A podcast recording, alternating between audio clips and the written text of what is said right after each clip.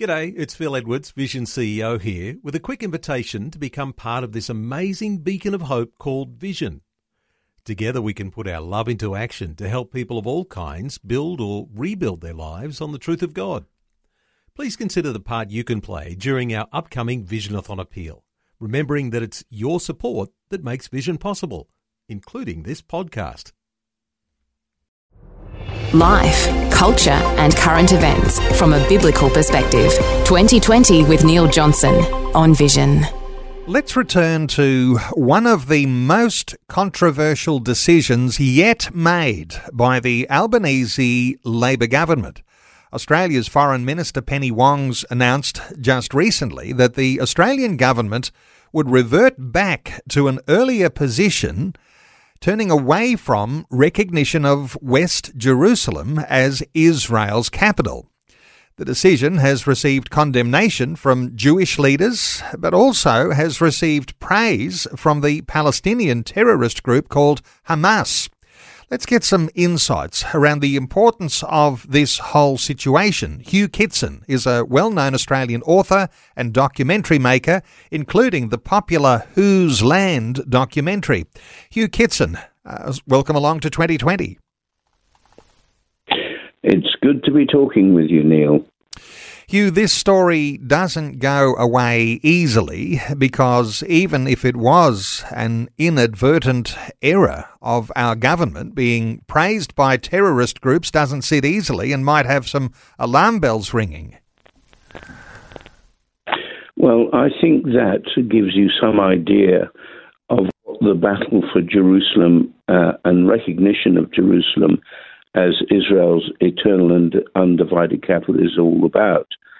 It it is um, that the Palestinian entities, including Hamas, actually want to have it Juden Rein, so to speak, and certainly the ancient uh, Jewish capital, uh, which is the old city of Jerusalem, politically known as East Jerusalem, um, and uh, they want the whole of it.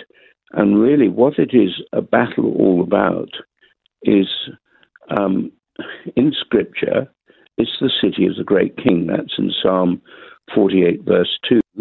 And the Lord Jesus also talked about it um, in Matthew 5:35.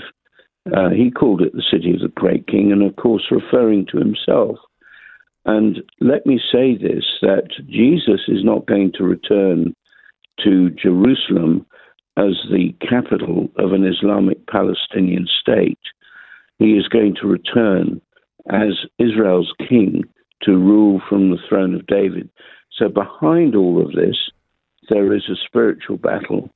But what what's happening uh, in Australia with uh, the Albanese government is that they appear, maybe inadvertently, I hope inadvertently, to be um, siding with uh, with the Palestinians on this and siding uh, with Islam against the uh, Lord's um, uh, declared purposes for his return. So I think behind all of that, one needs to see that.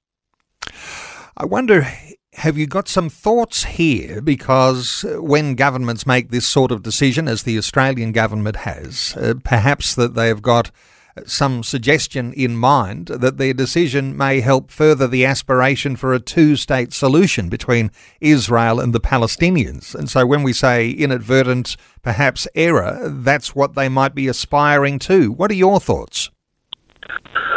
Well, the two state solution, so called, uh, in in uh, Eretz Israel, which is the land west of the Jordan River to the sea, um, an Arab state has been proposed and offered on at least five occasions that I can think of, going back to 1937 as a result of uh, Britain's Peel Commission, then in 1947, and then after the Oslo Accords uh, in t- the year 2000, 2008, and 2009.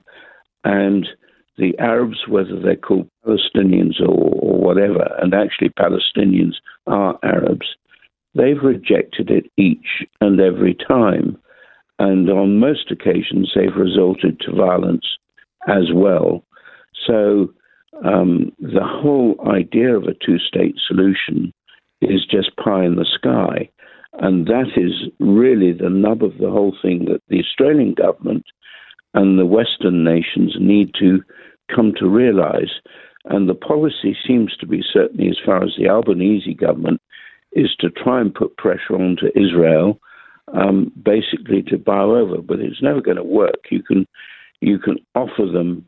Uh, the only thing that would satisfy the Palestinians, uh, and I'm talking about Hamas and uh, and Fatah, the, the Palestinian Authority, is that if they were offered the whole of uh, Eretz Israel and the Jews were simply shipped out, that's the only thing uh, that would um, uh, uh, that would bring an end to that conflict. But then, of course, you'd have absolute chaos.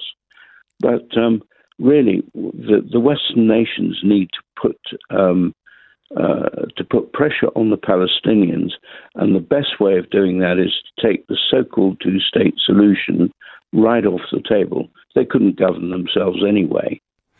The two state solution, it does appear to be an international aspiration, but what I can hear you say is that a two state solution has been offered many a time, but it could never be accepted because the Palestinians could never abide by conditions, conditions that they won't wipe out the Israelis. Is that the main condition and main uh, talking point that you might bring up when you're talking about why? Yes, yes, it would certainly in the context of the um, so-called peace process, and and really the two-state solution has become, uh, for the want of a better word, a sacred cow, and uh, that sacred cow actually does need to be slaughtered. Now, along with the backtracking on recognition of West Jerusalem, there was an earlier decision too that somehow or other snuck through, uh, where the Foreign Minister Penny Wong uh, reportedly uh, announced a doubling of funding to UNRWA, UNRWA, the United Nations Relief and Works yes. Agency, from $10 million that was cancelled under the former government and then now has been doubled under the present government. Now, what are the yes. concerns about that organisation? Well, UNRWA needs to be disbanded because actually what it's doing um, it's, it's a UN agency, as you know, and it has actually been perpetuating the whole conflict. Um, UNRWA is uh, supposedly a refugee or an agency to the refugees, and um, th- there is another uh, agency to the refugees, the UNHCR, um, and that uh, agency only recognizes a refugee while they're actually displaced. And once they're resettled somewhere, they're no longer refugees.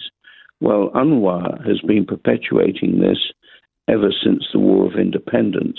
And there would have been probably around uh, half a million Palestinian refugees at the end of the war in 1949 and now there are an estimated uh, five to seven million.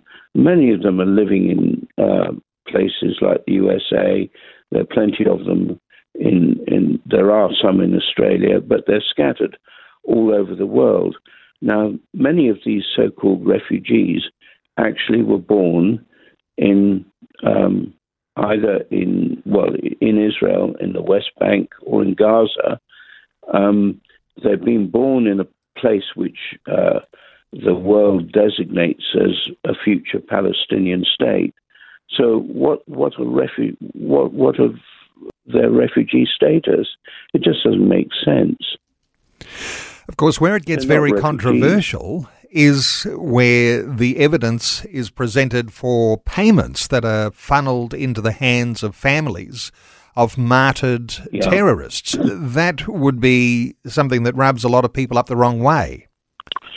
Uh, absolutely, and I think um, the Australian government is is actually playing into their hands. But not only that, but the um, the UNRWA uh, education system is blatantly anti-Semitic, and um, is, is really teaching children to hate Jews and even to become so called martyrs. So, I mean, it's a huge agency, if you don't mind me saying so, of child abuse. And the ones who are suffering actually are the Palestinians themselves. You've researched these things for a long time now, Hugh. I wonder if you've got yeah. a thought or two on what you think the Albanese government ought to be doing to contribute to the stability of Israel and peace with the Palestinians. Well, they need to put pressure on both the Palestinian Authority uh, and and on organizations like UNRWA. And quite frankly, um, even though Palestinians would suffer as a result, uh, the ordinary Palestinian person would suffer as a result. They need to actually withdraw funding for any Palestinian entity whatsoever. Well, Hugh, you've been writing about this topic, and there are more articles I know to come. You're also well known author and documentary maker. I mentioned the documentary Whose Land at the introduction. I wonder what you explore in your documentary. Have you got an insight for listeners? Well, yes, we look at um, uh, part one was released back in 2017 in time for the centenary of the Balfour Declaration, and we did a tour in various cinemas around the Australian capitals at that time. Part two um, is is still in the making. Uh, actually, lack of funding is the main thing that's held us up, but we look at the um, the international law aspect. And what's so interesting is that international law is on Israel's side all the way down the line. We've interviewed uh, uh, seven international lawyers, and we're going to interview a couple more, and we're going to look at the various aspects of international law that actually really do give Israel the right of sovereignty over all of Judea, Samaria, and all of Jerusalem as well. So we're looking at it very much from a legal perspective uh, in part two. Well, listeners can access that particular documentary through the website whoseland.tv. And that's where you can connect with Hugh Kitson, well known Australian author, documentary maker, whoseland.tv. Hugh, thank you so much for taking some time to share your thoughts with us today on 2020. Thank you very much, Neil, and God bless you all. Thanks for taking time to listen to this audio on demand from Vision Christian Media. To find out more about us, go to vision.org.au.